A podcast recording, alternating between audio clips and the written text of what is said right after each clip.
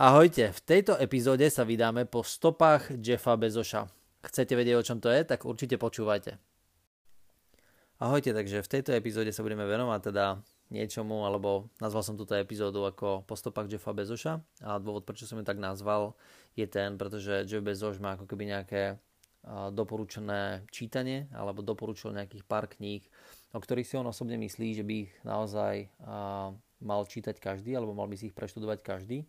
a samozrejme, že mňa ten zoznam zaujal a niektoré z tých kníh som si vybral. A na začiatok to boli dve knihy a tým, že som mal ako keby trošičku viac času, priestoru cestovať, tak vždy popri cestovaní tak si pustím audioknihu, keď cestujem sám samozrejme. A tým pádom a môžem počúvať knihy a môžem sa niečo nové naučiť. A boli to konkrétne dve knihy. A jedna kniha sa volala Lean Thinking – táto kniha len v stručnosti pojednáva o tom, akým spôsobom zaviesť manažerský systém do spoločnosti, tak naozaj, aby tá spoločnosť bola extrémne výkonná, aby zabezpečila tá spoločnosť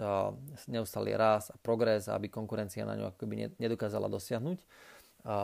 Len v stručnosti, aby ste mali predstavu, o čom to je, tak je to práve manažerský systém, ktorý je zavedený v Toyote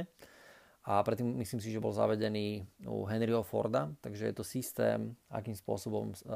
naozaj sa vyrába, ako by sa malo vyrábať. Bol som celkom prekvapený niektorým veciam, ktoré by ma naozaj úprimne nenapadli a ako by som mohol zlepšiť tie procesy výroby, lebo na začiatku to tak znelo, že, alebo keď som teda si prečítal ten titulok tej knihy, tak som si myslel, že to bude, že ako optimalizovať ja neviem, ľudské zdroje, alebo nákup materiálu, tak aby ste stlačili dodávateľov ako keby na úplné minimum a na základe toho by ste boli schopní všade možne ušetriť. To bola akože tá moja prvotná predstava, ale nakoniec sa ukázalo, že Toyota má práve opačný prístup, že nesnaží sa stláčať svojich dodávateľov na minima, nesnaží sa migrovať so svojou spoločnosťou po celom svete a vyhľadávať ako keby také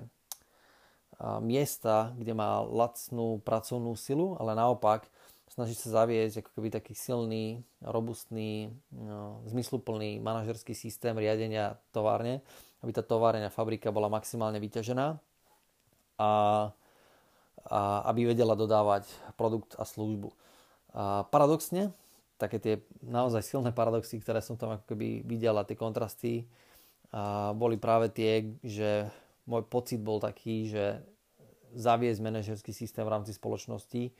a to najkľúčovejšie je vyťažiť každého zamestnanca a pričom v Toyote to vôbec tak nie je. Väčšina zamestnancov, keď nemajú ako keby správny typ práce, tak radšej prácu nerobia. Radšej nerobia žiadnu prácu, radšej postávajú, ako by mali robiť niečo, čo nie je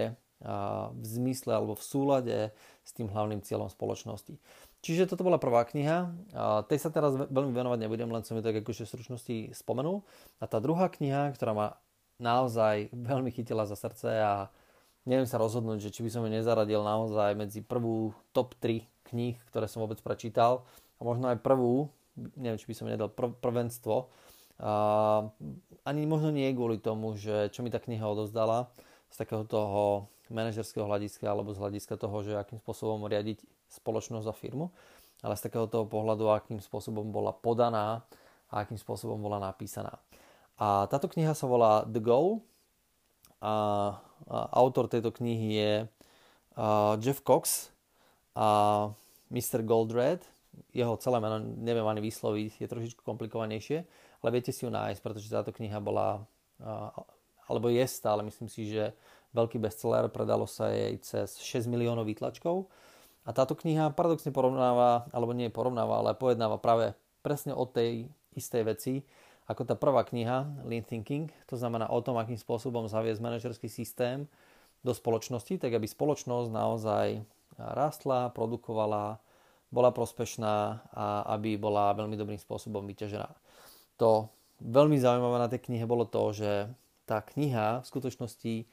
nie je rozprávanie toho autora, ale to je, je to príbeh, je to ako, ako novela, je to ako keď čítate Žila Verna, ale práve v manažerskom prostredí, kde sa odozdávali, kde sa ako keby odohrávali rôzne typy drám ktoré boli z môjho pohľadu celkom zaujímavé a bolo to prepletené ako tak celkom slušne aj s osobným životom toho hlavného protagonistu v rámci tej knihy. A celé to bolo celý ten príbeh bol aj celkom slušne dlhý, tá kniha je relatívne dlhá, myslím si, že trvanie už len v audio formáte bolo niekde okolo 15 hodín, čo si myslím, že sa dá porovnať k nejakým 300 stranám čítaného textu. No ale veľmi prekvapivým spôsobom tam bolo ukázané a veľmi dobre zapamätateľné bolo, a bolo, bolo poukázané, akým spôsobom sa naozaj dá riadiť fabrika a ako sa dajú riadiť alebo zvládať jednotlivé krízové situácie v prípade, že to nie je. Celá tá dejová línia je v stručnosti prerozprávam bola o tom, že istý človek s menom Alex mal na starosti, mimochodom mladý, mladý človek, ktorý mal nejakých 37 rokov a mal na starosti v svojom rodnom meste viesť jednu fabriku, ktorá zamestnávala okolo 500 ľudí a táto fabrika bola, on ju mal na starosti ako keby zreštrukturalizovať a zabezpečiť, aby tá fabrika bola naozaj produktívna a aby prinášala ovocie. Ale tá, opak, tá fabrika bola ako keby pravý opak toho. Neskoré dodacie lehoty, nízka kvalita, neustále stiažovanie sa odberateľov, neustále predlžovanie ešte aj tých dlhých dodací lehot, čiže mali dodacie lehoty niekde nastavené na 4 mesiacoch a ešte ani tie nedokázali stihnúť.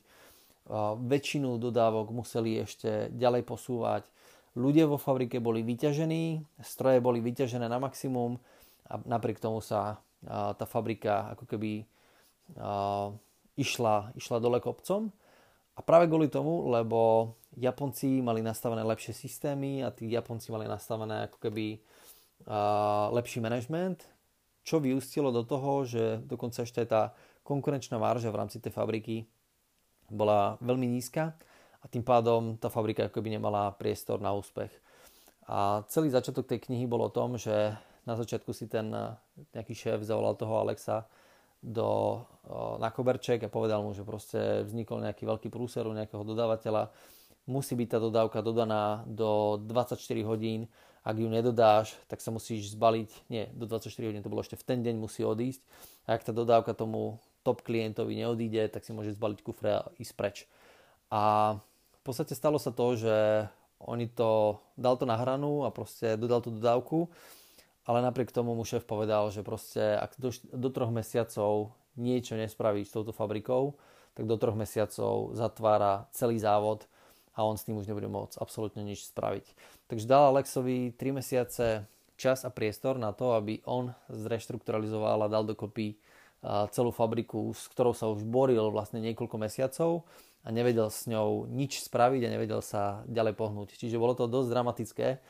a bolo to prerozprávané ako v takej tej prvej osobe, kde ten človek e, vyjadroval svoje pocity a bolo to prepletené s jeho manželstvom, ktoré prirodzene bolo tiež veľmi na hrane, pretože jeho manželka, tak ako on chodil od rána do večera do práce, bol maximálne vyťažený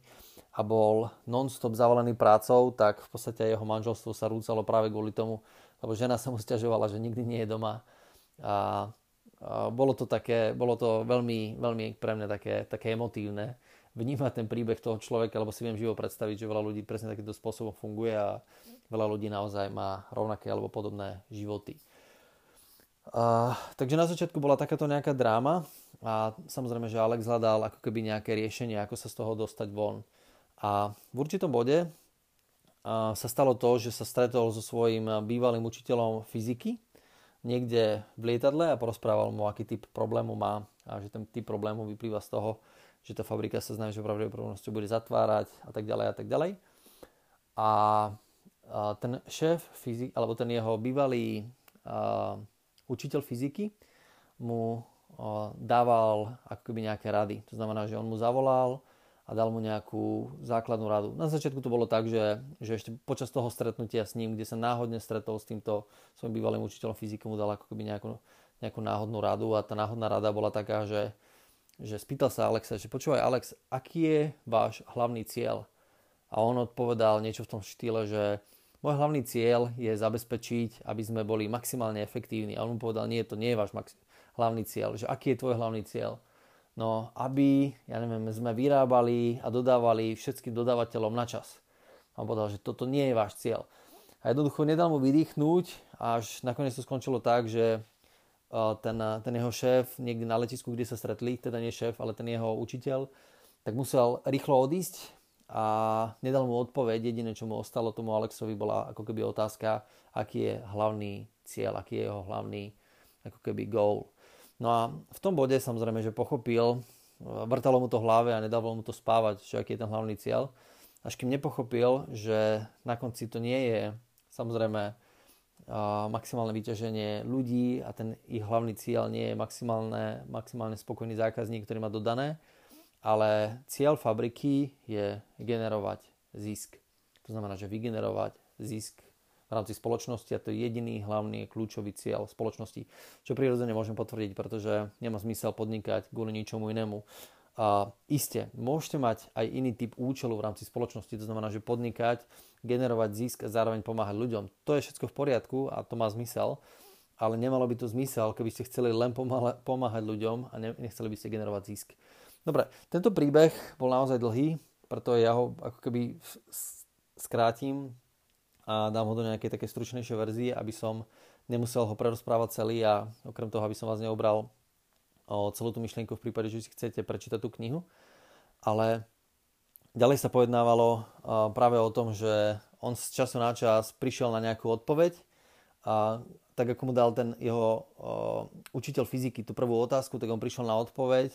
ale potom hneď tam vznikla nejaká ďalšia otázka a on išiel za tým, zavolal tomu svojmu e, učiteľovi a povedal mu, že OK, na toto som prišiel, ale čo ďalšie, čo mám ďalšie robiť? A ten učiteľ ho nikdy mu ho nenasmeroval cez nejakú priamu odpoveď, že choď Alex a toto správ, ale práve naopak vždy mu dal nejakú otázku, ktorú musel vyriešiť. A keď tú otázku vyriešil, tak potom uh, urobil nejaký krok a na základe toho sa továreň ako keby pohla postupne smerom smerom dopredu. Medzi tým bola relatívne veľká zápletka s jeho manželkou, kde to vyústilo do takého napätia, že jeho žena ho opustila a nehala ho s, je, s ich dvoma deťami samého doma, čo bolo ako celkom také kruté a nepríjemné. Ale bez ohľadu na túto ako keby zápletku, tak v tej, v tej časovej línii tam boli naozaj veľmi, veľmi krásne príbehy, ako on postupne riešil tie matematické úlohy alebo tie fyzikálne úlohy. Ono to znie teraz strašne nudne, ale tie príklady, prostredníctvom ktorých tam boli vysvetlené riešenia, boli veľmi, veľmi milé a boli veľmi príjemné a veľmi krásne ako keby zobrazené prostredníctvom takých bežných jeho životných situácií. Jedna z nich bola napríklad taká, že išiel so svojím synom na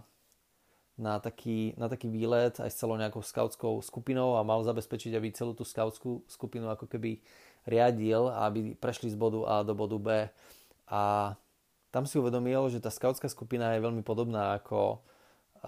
jeho fabrika a je veľmi podobným spôsobom nastavená, pretože každý človek v tej skautskej skupine je ako keby samostatný článok a každý má inú rýchlosť. A každá tá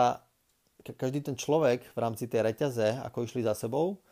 tak tým pádom, že mali rôznu rýchlosť, tak stále sa dialo to non-stop v tej skupine, niečo podobné ako taký efekt ako v ranej zápche. To znamená, že niekto ide rýchlejšie, niekto ide pomalšie, potom ho dobehne, potom ho spomalí,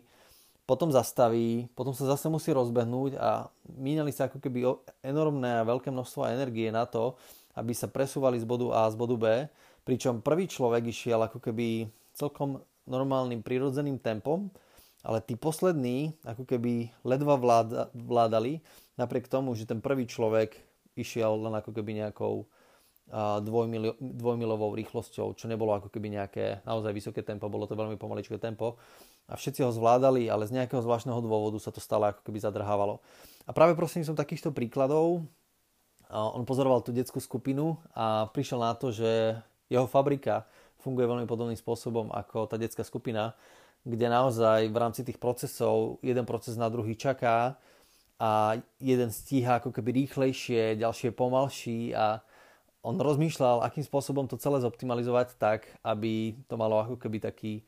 prirodzený tok. A teraz sa dostávame ako keby k takej kľúčovej myšlienke tej knihy. a kľúčové myšlienke aj samotného lean managementu alebo lean thinking alebo spôsobu myslenia, ako, ako to je nastavené povedzme v Toyote alebo Henryho Fordu, Henryho Forda, kde Henry Ford bol schopný vyrobiť auto od železnej hrudy až po to, že to auto bolo naložené na kamión za 81 hodín. V svojej podstate v histórii sa to už nikdy viacej nezopakovalo. Bolo to akože naozaj akoby rekord dokázať zo železnej hrudy až v podstate, kým to auto nebolo niekde, niekde naložené na nejakom vlaku za 81 hodín, čo je podľa mňa geniálny a extrémny čas. No a, a tá metóda toho, toho lean thinking alebo toho nastavenia tej fabriky je nastavenie a, základných tokov, ktoré by mali byť neustále tečúce a neustále sa ako keby nespomalujúce. To znamená, tá základná myšlienka celej tej knihy bolo, bola o tom, že kľúč bol nájsť ako keby úzke hrdla, úzke miesta v rámci spoločnosti, ktoré spomalujú, ktoré spomalujú ako keby ten tok v rámci spoločnosti. A tí z vás, ktorí a, poznajú naše konzultácie a pracujú s nami alebo spolupracovali s nami, tak viete, že to je jedna z prvých vecí, ktorú učíme našich klientov v rámci a dodávania našich konzultácií. Je to asi prvá, prvá téma, o ktorej hovoríme. A tá prvá téma je práve o tom, že existuje nejaká organizačná štruktúra a existuje nejaký tok častíc v rámci spoločnosti, ktorý reálne v každej firme je. A každá spoločnosť môže byť len tak veľká, do akej miery sú tie úzke hrdla v rámci spoločnosti. A to, čo my ako konzultanti robíme, ja som teraz prešiel z knihy ako keby na našu konzultantskú časť len kvôli tomu, pretože to bolo to, čo ma tak akoby veľmi potešilo, že keď som si prelúskal jednu aj druhú knihu, tak na konci dňa som pochopil, že tie metódy, aj keď som ich nemal nejakým spôsobom presne takto pomenované a nevolali sme to lean thinking, aj keď predtým som už dávno čítal knihy o tom, ako bola postavená, ako je postavený systém fungovania manažmentu v rámci Toyoty, ale my to vzdelávame aj na základe nejakých iných metód a je naozaj kľúčové vedieť identifikovať úzke hrdlá, vedieť, akým spôsobom ich odstrániť a vedieť, akým spôsobom naštartovať fabriku. A to je presne to, čo Alex robil v priebehu času, že identifikoval základné problémy, identifikoval, kde sú úzke hrdlá, zabezpečil, aby tie úzke hrdlá boli ako keby non-stop vyťažené, napriek tomu, že tie úzke hrdla nevedel ako keby on veľmi zväčšiť, ale aspoň zabezpečil, aby boli vyťažené. A po nejakom čase, po, nejakom, po nejakých dvoch mesiacoch, bez ohľadu na to, že by